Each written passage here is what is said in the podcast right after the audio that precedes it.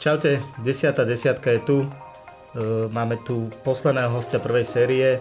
Sa veľmi teším a chcel by som vám poďakovať za všetky tie predchádzajúce diely, ktoré ste pozerali, komentovali, čo ste mi písali a všetky pozitívne ohlasy. E, Mojím dnešným hostom je opäť dáma, mladá slečná. Je to Monika Farkašová, marketérka, teraz už aj digitálna strategička sa tomu hovorí. Tak, Niečo také, ktorá pracuje aktuálne v reklamke v Miláne, vrátila sa z New Yorku a porozprávame sa o reklame, o marketingu, o tom, ako sa proste mladá baba zo šale dostane do hlavného mesta sveta. Monika, vítaj v desiatke, ďakujem. Ďakujem. Si pripravená? Dúfam. Poďme na to.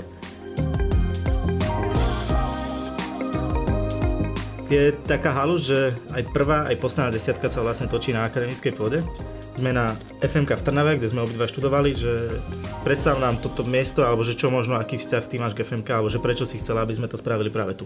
Uh-huh. Tak nachádzame sa vlastne v štúdiu, ktoré má škola na Skladovej, čo je taký osobitný príbeh a každý, kto pozná FMK, vie, uh-huh. že toto miesto existuje a ľudia sem kráčajú dennodenne na prednášky, ale naozaj sa tu vysiela, že rádio, je tu telka, mladí ľudia majú tu možnosť vyskúšať si kamery, strih, všetko možné. A vlastne ja som tu študovala 5 rokov. S kamošmi sme si založili počas tých 5 rokov takú, takú malú reklamnú agentúru v rámci mm-hmm. školy a tu sme robili kopec eventov, akcií a tak. OK. Jaká si bola študentka? v rámci povinností, mm-hmm. tých takých naozaj, že školských povinností nie je veľmi uh, zodpovedná, ale v rámci takých tých, že naozaj sa zúčastňovať uh, mimoškolských mm-hmm. aktivít a skôr takým tým smerom nie že zábavy, ale to, aby sme to spojili nejak s tou praxou, tak to, to bolo také pre nás dôležité a kľúčové. Prečo by si ty niekomu odporúčala ísť na FMKčku? Asi presne kvôli tomu, že ja to stále hovorím, že vysoká škola nemá človeku dať um, nejaké také, že dá ti tú, tú vzdelanosť mm-hmm. a mhm. dá ti, dá ti nejak uh, ten pocit, že máš nejaké, nejaké nové vedomosti, ale hlavne ti má dať tie také, že um, ja neviem, že známosti. Mm-hmm. Napríklad ja doteraz som veľmi dobrá kamarátka s niektorými učiteľmi, dá ti, dá ti známosti v rámci spolužiakov, čiže aj my v rámci rôznych agentúr na Slovensku, kde som aj ja robila vlastne v jednej agentúre, tak my sa všetci poznáme a ešte stále tam funguje taká tá grupa ľudí, mm-hmm. ktorí robia a majú skúsenosti naozaj, že z toho odboru, ktorý, ktorý vyštudovali. Takže toto podľa mňa, že vysoká škola ti najviac dá presne, že skúsenosť v rámci spolužiakov a známosti. OK. Ty už si počas školy začala robiť v Zlavomate, potom si robila v Zaraguze ako social media manažerka. E, prečo ty si myslíš, alebo že čo bol, prečo si sa proste rozhodla, že chceš čo najskôr začať zbierať nejaké reálne skúsenosti? No ono to asi bolo kvôli peniazom samozrejme, lebo keď študuješ na vysokej škole, samozrejme každý študent potrebuje, potrebuje nejaké, nejaké, nejakú tú finančnú, um, finančné zabezpečenie. Ale bolo to aj preto, že my sme začali robiť na veciach a chceli sme sa vždy posúvať. Ja, ja osobne som taká, že sa začnem strašne rýchlo nudiť a chcem stále nové a nové veci. Čiže ten zľavomat bol super v tom, že som začala mať základy z marketingu, šéfovia tam mi dali voľnú ruku veľakrát v projektoch a to, ako tam to funguje, ma naučilo, že vždy sa dá urobiť viac a mhm. vždy za všetkým som videla takú ako keby motiváciu. A to bol asi ten primárny dôvod, že tá motivácia mať nové skúsenosti a pracovať na projektoch, ktoré potom, keď si sadneš doma a vidíš to niekde, že v telke alebo na, inter, na internete, na Facebooku, tak si povie, že ah, toto som urobil ja. A to mm-hmm. je mhm. ten taký ten super pocit. Okay. Tak asi to bola tá hlavná motivácia. Mm-hmm. A keď už toto teda spomínaš, tak na akú prácu, povedzme, že zo Zaraguzy si najviac píšna, že čo ťa najviac bavilo robiť? Fíha, asi Krušovice. Ak teda sa pýtaš čo? konkrétne na klienta. No možno aj nejakú kampaň alebo niečo konkrétne, že čo, tak tam ono to bolo, že my sme posunuli v rámci komunikácie značky v digitále zo šatrových fotografií mm-hmm. na reálnu produkciu, čo konečne sa na Slovensku začala robiť pred pár rokmi, že ľudia v rámci aj, aj na malé projekty využívali už nie tie fotobanky a nie to, toho mm-hmm. klasického detka, ktorého poznáš hey. úplne z každej kampane alebo tú rodinu, tak z tohto sa posunula značka, vytvorili sme vlastný fotopool, content a tam sme proste vytvorili niekoľko kontentových seriálov a na tom sme fičali celý rok. A tam potom tá zmena o to a tie výsledky boli, že brutálne. Áno, že mm-hmm. ľudia to ocenili. No, no, no. Ale v rámci, v rámci Zaragozy tam bolo strašne veľa pekných projektov. Mne sa páčil Hamšik, čo sme robili. Ten, tu, tu, messenger hru. Áno, áno. Hej, to bolo super. No, to bola sranda. Dobre, tak. dobre. Čo by, čo by si možno vyzdvihla na Zaraguze ako tú najlepšiu vec, ktorú ktorú si odtiaľ odnášaš? Že čo tam je také, že čo ju odlišuje od iných agentúr podľa teba? Mm-hmm. Asi ten pracovný kolektív, že som sa naučila pracovať, pracovať s ľuďmi, mm-hmm. ktorých doteraz obdivujem, si myslím, že majú strašne super skúsenosti a to, ako pracujú, akým spôsobom robia veci, tak to mne je strašne blízke. Mm-hmm. A nikde som to, aj napriek tomu, že som teraz pracovala aj v New Yorku, aj, aj v Miláne, tak to som ešte nikdy nenašla taký ten spôsob práce, že aj zodpovednosť na jednej mhm. strane, ale aj tá zábava a ten, ten taký ten, že ty sa vlastne každý deň tešíš do práce. Aha, okay. A ono je to, málo kde máš taký pocit, No hej? jasné, určite. Dobre, že keď už hovoríš o New Yorku, tak povedz mi, že ako sa stane to, že mladá baba, ktorá má 23-4 rokov, sa proste rozhodne, že ide robiť reklamu do New Yorku? že zvažovala si vôbec, že aj nejaké iné krajiny alebo mesta? Alebo um, si išla, uh-uh. že idem do New Yorku? to bolo, že idem do New Yorku a urobím preto čokoľvek. Prečo? To je presne, ako som to spomínala, že ja sa v tých svojich skúsenostiach stále musím niekde posúvať a neznášam sa nudiť. Uh-huh. A vždy musím mať niečo v hlave, čo ma posúva ako keby ďalej. A toto bolo tiež také, že v Zaragoze bolo super, skvelé, ale dostala som sa do momentu, kedy už som mala zabehnuté tam projekty, na social to ako tak fungovalo a dostala som sa do bodu, že a čo teraz? Uh-huh. Že prídem domov a stále mi niečo ako keby chýbalo. Tak som si povedala, že predtým som už vlastne v Amerike bola, tak som si povedala, že skúsim napísať reklamkám mm-hmm. v New Yorku. Tak som si vybrala najväčšie samozrejme, ktoré každý pozná. Tým smerom to vôbec nešlo. okay. To bolo akože katastrofa, tam mi nikto aj neodpovedal. Mm-hmm. Kto by sa zaujímal o niekoho zo Slovenska s lámovou angličtinou. Tak potom druhé kolo som napísala ako keby takým menším reklamkám, vedela mm-hmm. som Pozerala som si ich Instagramy, Facebooky, webky a rozhodla som sa pre nejakých 15-20. Tým som napísala maily a potom vlastne to mi tiež nikto neodpovedal. Tak, okay. tak som prešla tretím, tretím filtrom a tam som už písala konkrétne riaditeľom spoločnosti na LinkedIn. Aha, fakt, že takto. Uh-huh. A to zabralo? No, no, no. Okay. Odtiaľ som ako keby mala dva pohovory, Skype pohovory. Uh-huh. Z toho jeden mi povedal riaditeľ, teraz už môj aktuálny riaditeľ, že prídi do Milána na pohovor tak som si búkla letenku a prišla som do Milána. A tam už to dopadlo dobre teda. No, Taký bol pohovor v to, to som bola taká nervózna strašne. To som, sme vlastne ma zavolali iba tak, že po práci na drink, že mm-hmm. sa mhm. porozprávame. Tak sme sa porozprávali, všetko v pohode, on sa opýtal na moje skúsenosti, mm-hmm. donesla som si, ja som bola perfektne pripravená, mala som svoju zložku tak. so všetkými prácami, no jasné. To ja som vedela, že proste toto je jedinečná šanca, kto by ťa zavolal kedy na pohovor do mm-hmm tak mi povedal, že na druhý deň, že nech prídem do agentúry. Tam som mal pohovor so siedmimi ľuďmi, skoro s celou agentúrou. Každý, no, no, no. Sedel, to bolo presne ako na maturite, som sedela v takej sklenenej zasedačke, čo Aha. máme v Miláne a sa ma pýtali otázky a tak. To tiež akože moja angličtina v tom čase nebola absolútne že nejaká mm. úžasná, takže to aj dosť trvalo pre mňa sa nejak, si nejak na to zvyknúť. No a potom mi zavolal, že, že ma teda vezme. Takže potom si vlastne čakala na to, že než sa dostaneš do New Yorku. Áno, no, ono, je to strašný problém to, že tie víza, ten celý proces trvá 4, 5, 6 mesiacov a nikdy nevieš. Uh-huh. Čo všetko musíš posplňať? Čo, aké sú tam tie kritériá, Záleží od typu víz. Ale napríklad... Tak ty si mala aké víza? Ja som mala, že traineeship víza, tie okay. sú j uh-huh. a sú, dávajú sa buď na rok alebo na 18 mesiacov uh-huh. a ten proces je taký, že finančne náročný, ale ak máš spoločnosť, ktorá je ochotná ti to preplatiť, tak je to super.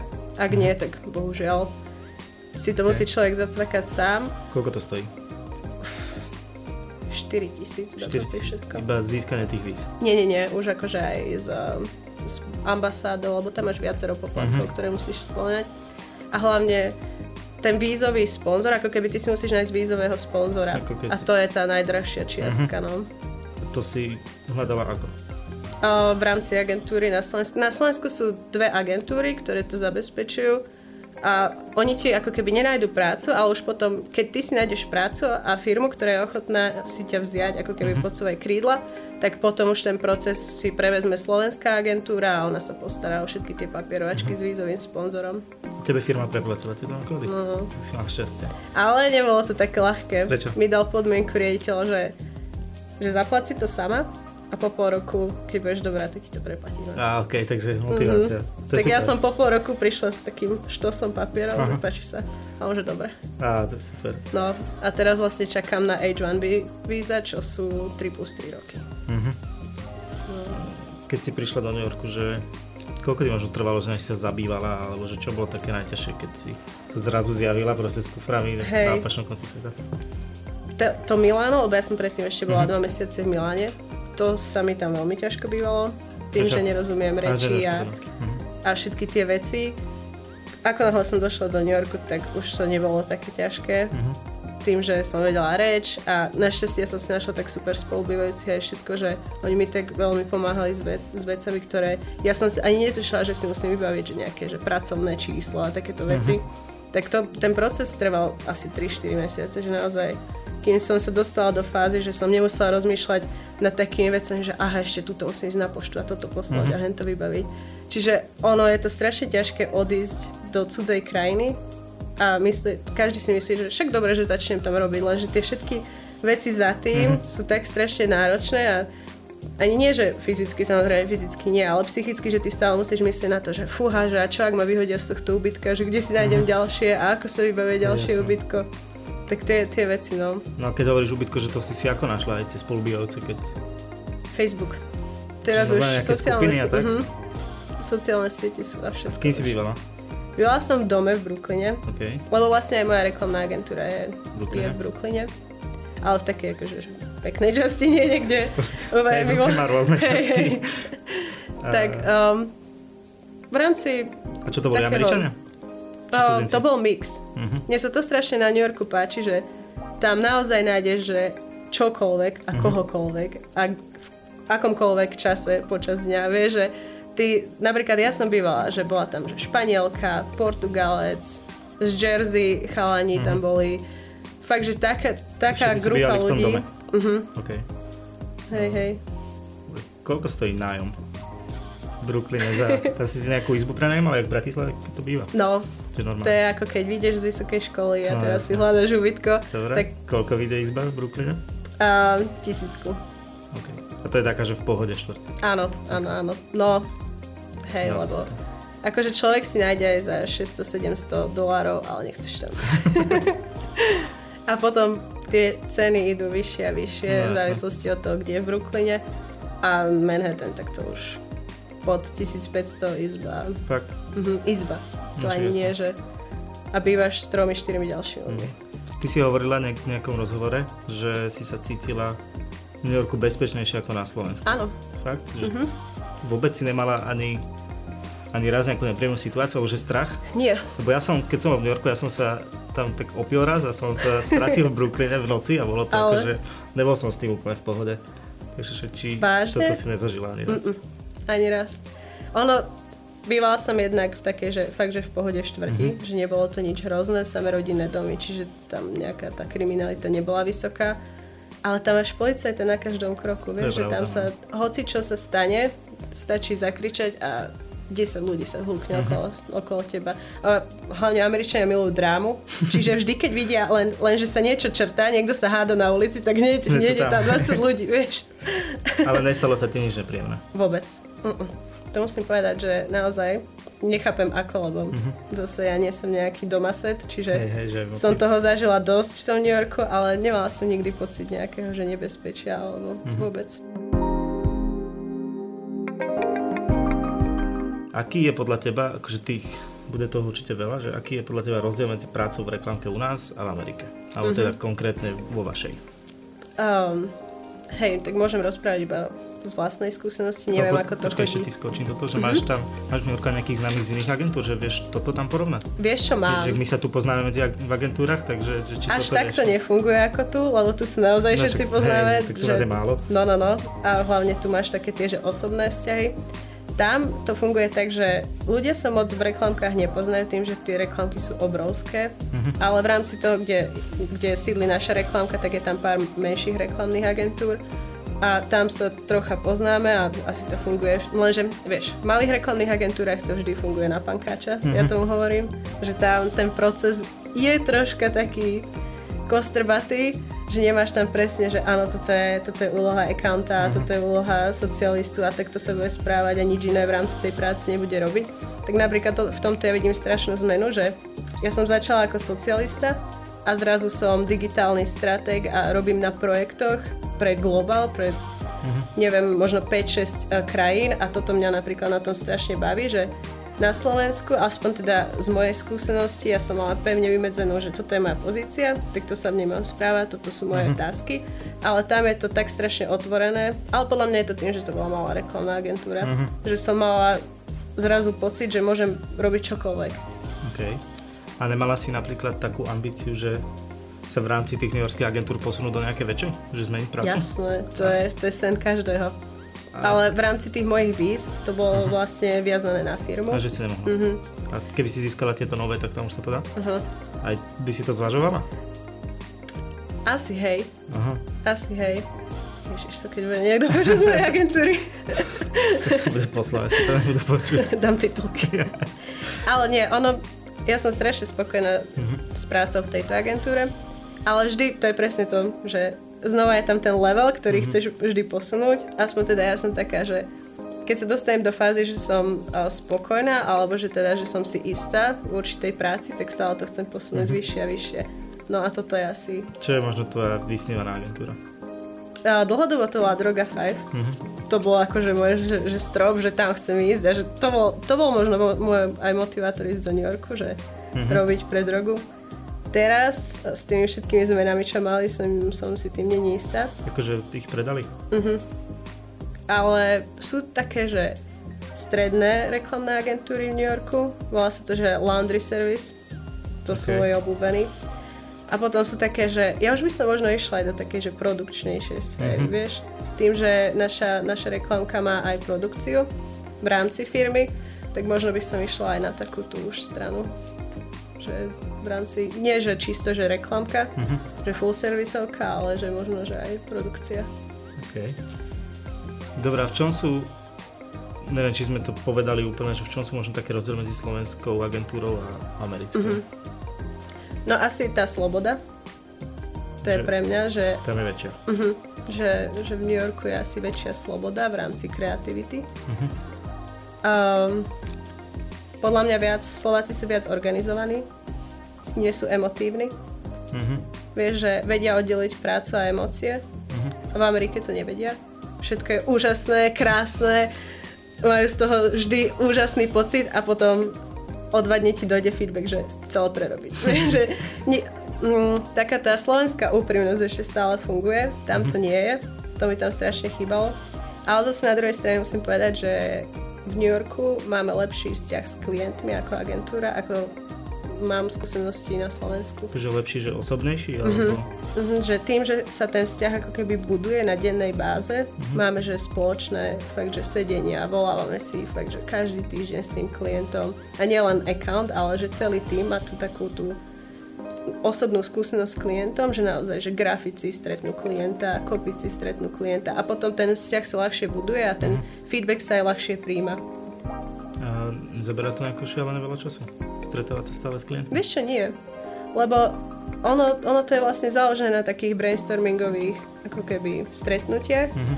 a v rámci toho brainstormingu alebo teda aj feedbacku si obe strany povedia to svoje a vždy na konci je to produktívne, lebo niekedy ideš mailami si prejdeš 4-5 call feedbacku, mm-hmm. kým to ten account vybojuje, že nie, my to chceme takto. Hey.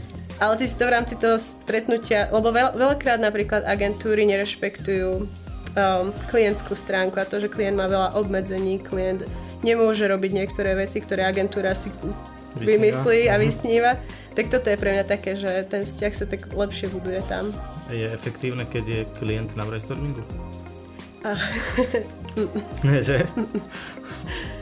to keď, ale to už som párkrát počul, že by niekto chcel klienta na brainstormingu a vtedy si hovoriť, že to Nie, sa nemôže stať. To nechceš, nikdy. to nechceš. uh, sú, alebo máte možno vašich klientov, že sú podľa teba odvážnejší ako tí slovenskí? Mm-mm. Mm-mm. Mm-mm. Že sú konzervatívnejší? Ale to záleží od značky, samozrejme. Na... No, ve toto. Mm-hmm. Že ja som naozaj robila v špičkovej reklamke, kde tie nápady boli tak kreatívne, že teba to ako človeka posúva robiť kreatívne mm-hmm. veci. A veľakrát som doniesla kreatívny nápad aj, aj v tejto agentúre a povedali mi, že to je, op- to je spoločnosť s traktormi, čo tam chceš kreatívne robiť, mm-hmm. vieš, že... Že oni už sa sami tak Áno, áno. Mm-hmm. Ale to záleží podľa mňa od značiek. Máme aj hotely a rezorty a tam tá kreativita fakt, ano. že sa tlačí a to je super. Mm-hmm. Že tam sa je otvorený, tam tie budžety sú lepšie samozrejme mm-hmm. a to funguje, no. Čo je tvoj obľúbený klient, ktorého máš? Doteraz dlhodobo to bola značka sexuálnych produktov, okay. lebo tam sme sa mohli vyblázniť. Uh-huh. Vieš, tam sme, tam sme proste išli na šupu veci, ktoré si chcel vždy robiť, ale nikdy si nemohol. A ja som sa tam strašila naučila na tom klientovi tým, že tie všetky obmedzenia facebookové a instagramové a nemôžeš tam promovať veci, nemôžeš to robiť tak ako tou klasickou metodou, mm-hmm. ktorú máš ako socialista stanovený, no tak to, to ma strašne bavilo. Ale tie hotely a rezorty, to je také, že vysnívané pre uh-huh. človeka, pre socialistu, lebo tam tiež máš toľko možností, ktoré nemáš pri niektorých značkách, vieš. Uh-huh. Dobre, keď sa bavíme teda o rozdieloch v reklamkách, že aké sú možno rozdiely v tom takom bežnom živote, v New Yorku a u nás? Uh-huh. No, pracovná doba. To je hlavný rozdiel, ktorý som ja videla že tu si to odbiješ o 6 a čau domov. Mm-hmm. Potom máš nejaký šport, nejaké hobby a končí sa ti deň. Tam o 6 len som si dala druhú kávu. A tam druhú sme... kávu o 6? No, no, no. To, čo si robila celý deň predtým. druhú kávu si dala o 12. to ja nemôžem, vieš, tak my sme tie veľké Ja, ja, ja vlastne, ale som zabudol. Nie tie preska Talianska, čo máme teraz. No, tak tam sa začínal deň o 10. Mm-hmm 10.30. Okay. Ale potom sme makali fakt, že do 8. do 9. každý deň. A potom po 9.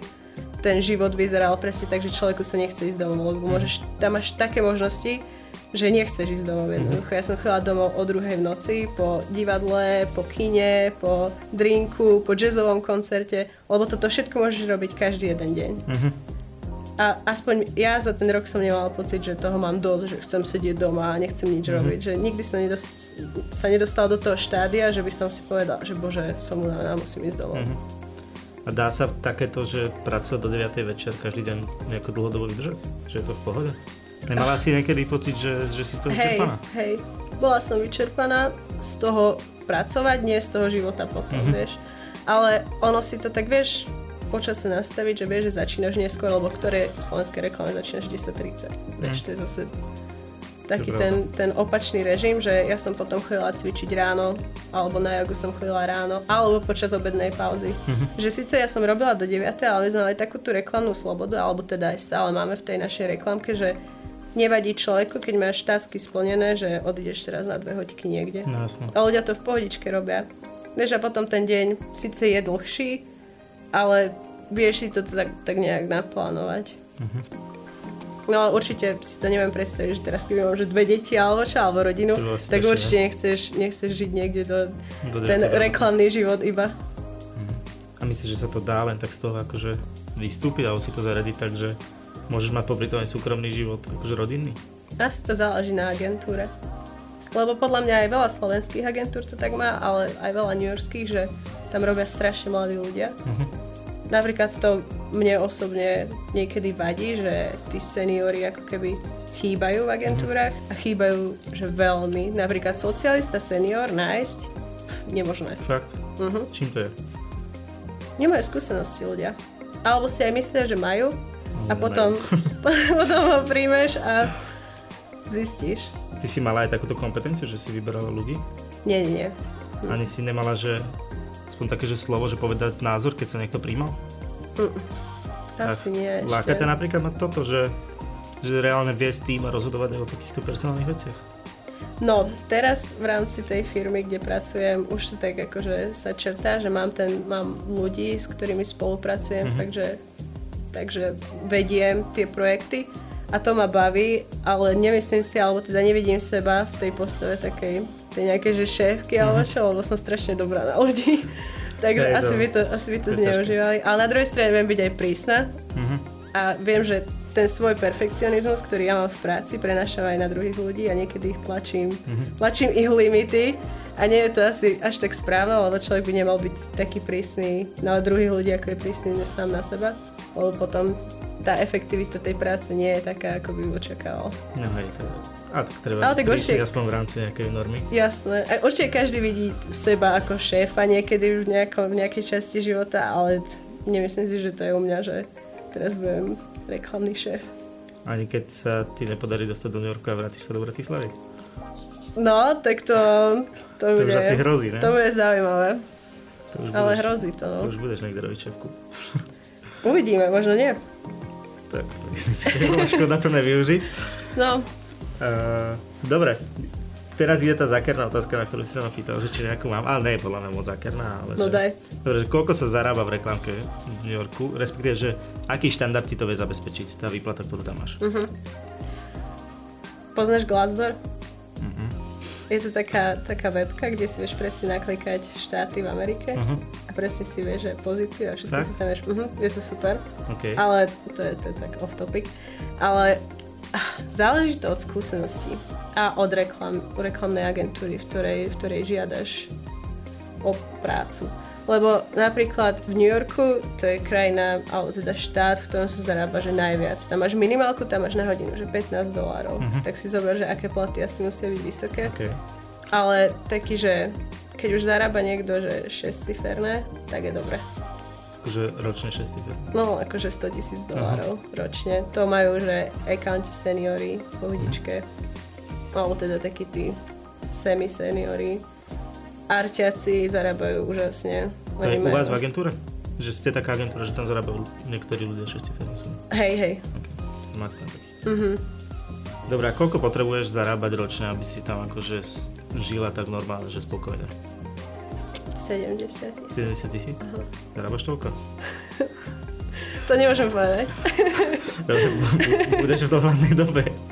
Asi áno, no. Asi áno. Ale to sú zákerné otázky. Prečo? To je to každého by zaujímalo. No, zarába sa dobre.